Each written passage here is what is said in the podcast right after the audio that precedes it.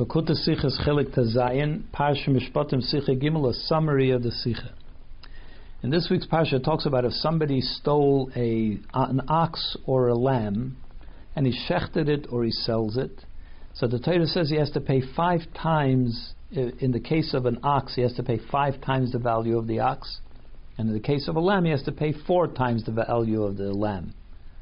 So Rashi explains two reasons why there's a difference in, the, in how many times you have to pay for the ox and for the lamb. One explanation is Rabbi Yochanan ben Zakkai said that the Torah was so concerned about the honor of people. An ox which walks on its own two legs, and when you steal it, it just follows you. So therefore, the, the thief doesn't get uh, shamed by the fact that he has to carry the ox to the street; it just follows him. Therefore, he only he has to pay five times the value. Whereas the uh, lamb, because he has to carry it on his shoulder, so he's already suffered some shame, so he only has to pay four times the value of the lamb. Reb Meir says, Come and see how great is the power of the work ethic. An ox which he caused him, he prevented him from working, he has to pay five times the value of the ox. And a lamb which doesn't work and he doesn't prevent him from working, he only has to pay five, four times the value of the lamb. So we'll have to understand a few things about this Rashi. First of all, why does Rashi give two reasons why there is a difference in the value of a lamb and an ox, or the penalty of a lamb and an ox? Also, why does he mention the names of the people that say it? Rabbi Yochanan ben Zakkai and Rabbi Meir, he only does that when it adds to understanding the reasoning or the the pshat of what's going on. Also, Rab, uh, Rashi says not that they argue, but the way that he words it is Amar Rab Yochanan ben Zakkai, and then again Amar Rab Meir. When there's an argument between the two, it's the second one would be presented as Rab Meir Omer. However, Rab Meir says differently. Here he says Amar Rab Meir as if he's just coming to add something to what Rabbi Yochanan Zakkai says, but he doesn't argue with him. But it seems that they are arguing. They're giving two completely different reasons for why the, there's a difference in penalty. Not only is there a different reason, but these seem to be competing reasons, opposite reasons. How so? The way Rabbi Yochanan says it, that you have to pay five, and because he was embarrassed by what that by having to carry the lamb, that's why we take down, we take off one amount that he has to pay, and he only has to pay four. So it seems from Rabbi Yochanan that the original amount that the Torah says is five and he only but because by a lamb he was embarrassed, he only has to pay four. Rab Meir says the opposite. The Torah says you have to pay four. That's why by a lamb you pay four. And if, because by an ox you also prevented him from working, so therefore he has to pay five. So in other words, according to Rabbi Yochanan and Zakkai, it's only, it's a five amount that the Torah initially started with. And that's why Rabbi Yochanan says Uh, is first in Rashi because that fits more with the pasuk. The pasuk says chamisha yishalim five he should pay for the ox and four for the lamb. In other words, the Torah starts with what the initial what it would seem. The Torah starts with what the initial penalty should be, and then goes down in the case of the lamb to something less because he suffered shame. So that seems to be the simpler reading of the psukim, and that's why Rashi starts with Rabbi Zakkai's opinion. On the other hand, Reb Meir says that the initial amount that the Torah wants is four. And because an ox was also prevented from working, that's why it was upped to five. So they actually argue about what the initial amount of the penalty should be. According to Rabbi Yehuzakan, five. According to Rabbi Meir, it's four. According, according, to what we said, that the shot of the pasuk seems to fit better with Rabbi Yechanan So then why does Rabbi Meir, why does Rashi bring Rabbi Meir's opinion at all? So the reason for that is because even though Rabbi Yochanan ben Zakkai's explanation gives us a reason why the penalty was reduced for the ganef, for the thief, because he already suffered some shame, but what does the victim gain from that? Why should his uh, penalty be diminished because the, the thief already ga- had some shame? How is he going to be compensated because he had some shame and therefore his amount should be reduced to four? Why is that fair? That's why Rashi brings the other side, that Meir says, no, the original amount was only supposed to be four. And only in the case of the ox, where he also diminished the amount of work that you were able to do with him, that's why he was it was up to five. And that explains that question about the it's not about the victim. Rather, it's not diminishing the victim's compensation. It should have been only four to begin with, is what Rameir explains. In other words, that what's going on here is that Rabbi Yochanan ben Zakkai looks at this penalty as something directed at the thief. The Torah is deciding what the thief should be penalized.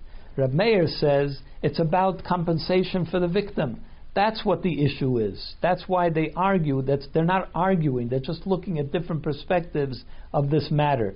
Is this a penalty which is meant to punish the thief, or is it a penalty which me- is meant to compensate the victim?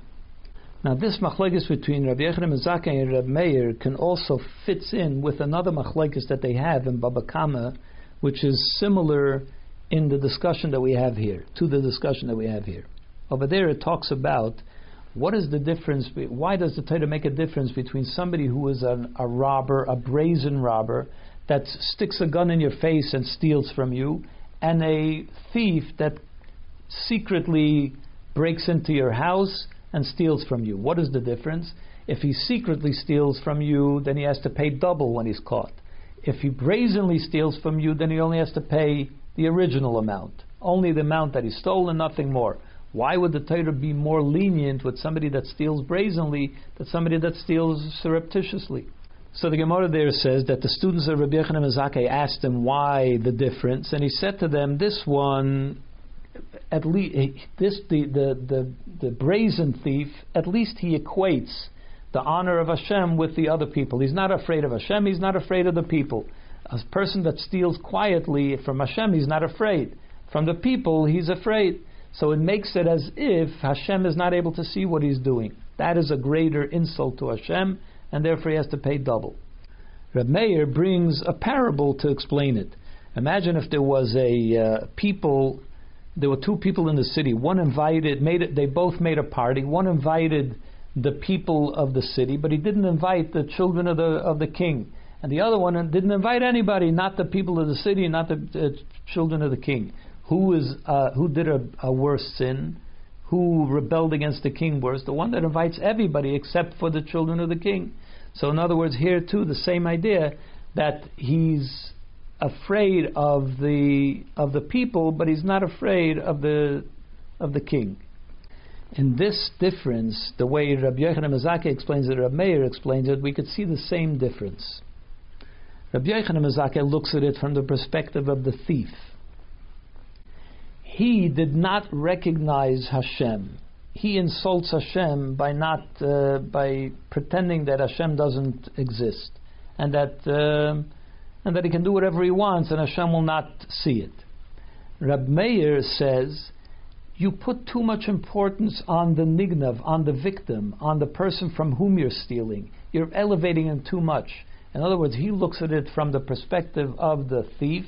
He looks at it at the perspective of the victim. Just like by the four and the five, also the same difference. Rabbi Yochanan looks at it as perspective of the thief, and Rab, uh, Meir looks at it at, from the perspective of the victim. But there is more about the difference between Rabbi Yochanan ben Zakkai and Rab Meir and the way they see things that explains why they see it in this way, as we'll exp- explain now. First, we'll start with Rabbi Yochanan ben Zakkai. A question could be asked: Why, if according to Rabbi Yochanan ben Zakkai, that says because the the thief suffered shame, therefore he's we give him a break and he only has to pay for by the lamb. The question is, why do we say that? Why do we apply this only when he shechts or sells the lamb? What happens if he steals a lamb and he and he and then he's caught and returns it? He has to pay double. Is there a difference between if he stole a lamb or an ox? No, there's no difference. He has to pay double whatever he steals. Why is it that we don't take into consideration that he had shame when he stole the lamb and therefore he should have to pay less? Why don't we apply the same reasoning there? Another thing, what is this with the shame? If he's stealing it surreptitiously, who sees him that he's suffering shame? Nobody even sees him. What kind of shame is he suffering? So the explanation the Rebbe says is this. When he steals it, nobody sees him. He doesn't suffer any shame at that time because nobody saw him. When are we talking? When does he suffer shame? When they ca- caught him and they brought him to the court. And now in the court, when he steals and he didn't shecht it and he didn't uh, and he didn't sell it, So the only thing that the court is concerned about is the value of what he stole. Nobody cares if it was a lamb or a key or a wallet or whatever he stole. And that doesn't come up. What he stole doesn't even come up. The value of what he stole comes up. And therefore, nobody even knows that he stole a lamb. It's not even important. It's not even part of the transcript of the trial. Nobody heard what he stole. It wasn't important to anybody. When he shechts it and he sells it, or sells it, then it's important in the court what did he steal. So people say, oh, he stole a lamb. Now it becomes a part of the trial that he stole a lamb. So everybody's um, picturing this guy walking through the street with a lamb on his shoulder. That's where the shame comes in. Not from seeing him steal it, but rather from hearing it in the trial. And only by the trial of Tvachayim of shechting it, or selling it, does the issue even come up. And that's why only then do we make a difference between an ox and a lamb. But you could still ask the question for that small shame that somebody is picturing him walking in the street with a lamb, for that already you should diminish his penalty by that much money. So therefore, we Rashi tells us it's Rabbi Yochanan ben Zakkai who said this. Rabbi Yochanan ben Zakkai, the Gemara tells us that in in his entire life, nobody ever was able to greet him before Rabbi Yochanan ben Zakkai greeted him. He was so concerned about people that he would greet everybody as soon as he saw them, and nobody ever got in a hello before him, even a goy, even in the street, anywhere. So therefore, Rabbi Yochanan ben Zakkai has such concern about the uh, honor of people, which is what Rashi actually says, Chosat Torah, that the, the Hamakim, that the, the, Hashem was so concerned about the honor of people, that's Rabbi Yochanan's uh, view of things. That even for the small shame of somebody imagining you walking through the street with a lamb, already we're going to diminish your penalty by that much money. Now let's go to what Reb Meir said. Why, why does Rashi quote tell us Reb Meir said it? Reb said, Rashi, Rashi says, Reb said that an ox, which he, uh, he gives an introduction, come and see how great is the work ethic. That uh, an ox, which he caused him not to work, therefore he has to pay an extra time, he has to pay him five times as much. Why does Rashi give this introduction? Come and see how important is work. Is that not something which is self understood? Rashi has to give this great introduction to this idea. In fact, earlier in this week's parsha, it says that when if somebody, a person, hurts another person, he has to pay him for lost wages.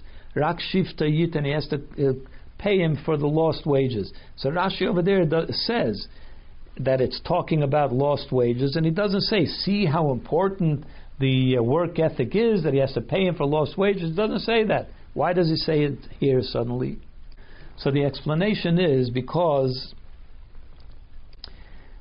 this might not be the final halacha, but when you read the psukim through the pshat, through the simple understanding of the pshat, when somebody steals an ox and therefore prevented the owner from working with it and therefore lost so much and so much money, that would be included in the original value of the ox. When the ganav has to pay, that has to be t- taken into consideration.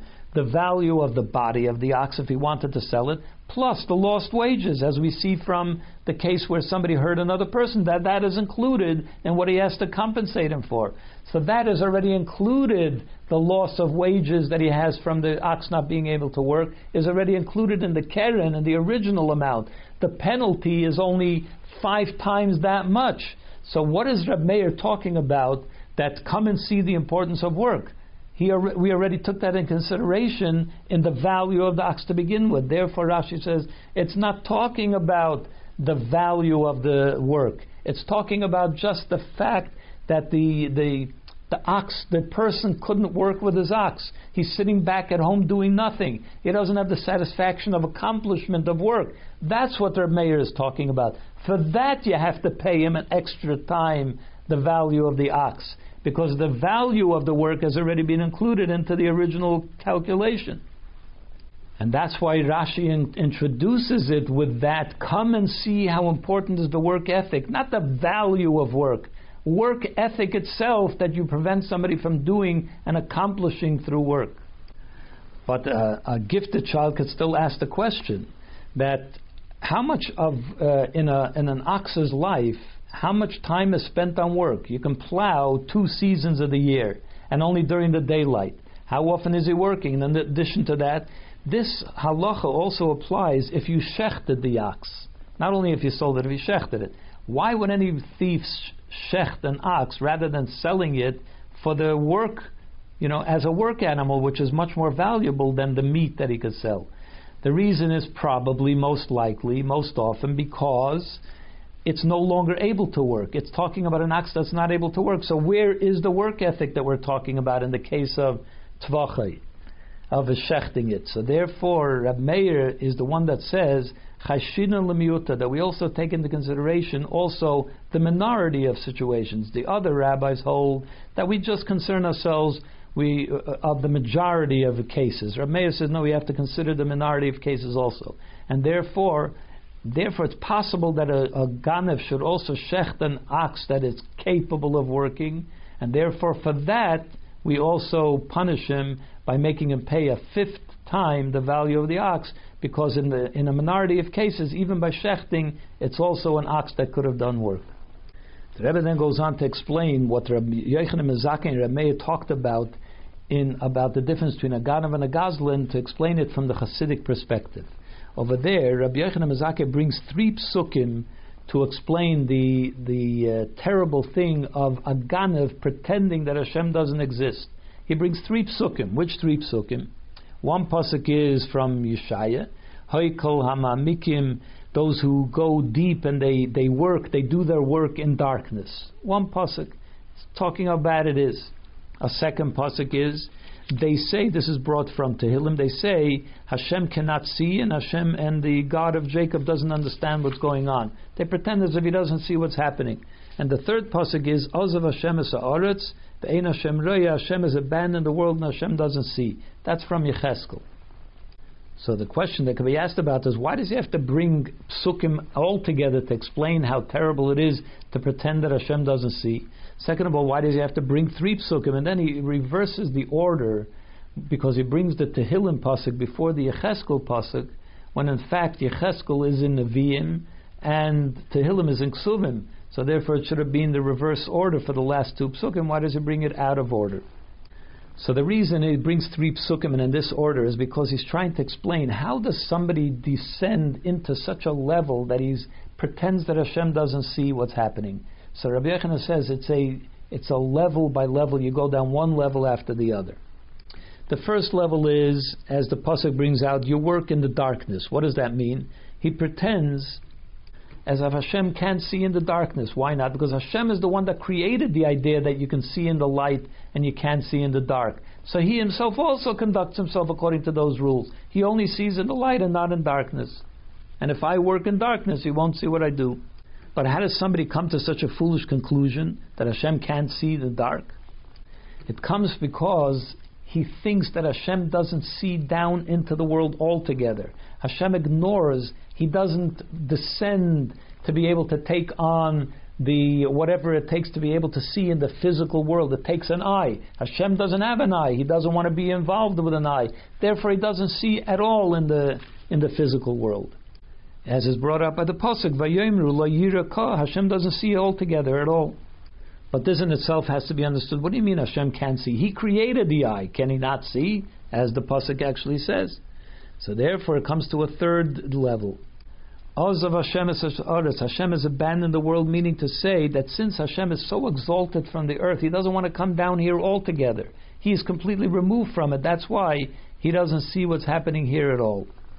And that's what the Yetzer Hara does in order to be able to get a person into this kind of uh, rebellion against Hashem. He starts with Ozav Hashem is Haaretz. Hashem is completely removed from the world. He's higher than all this. Allah Shamayim Kaveda. He's up there in heaven, and therefore you could do whatever you want. Hashem is not even here. But that is not enough of a rebellion because that says that well, if Hashem is not here, so then I'm, I'm not rebelling against Him. But the, the Yetzer wants you to rebel against Hashem. Therefore, he takes you down another level. Then he goes to La Yiraka. Hashem doesn't see. Yes, he's here. He created the world, but he doesn't see. What do you mean? He doesn't look at what you're doing. He may be here, but he doesn't want to see what you're doing.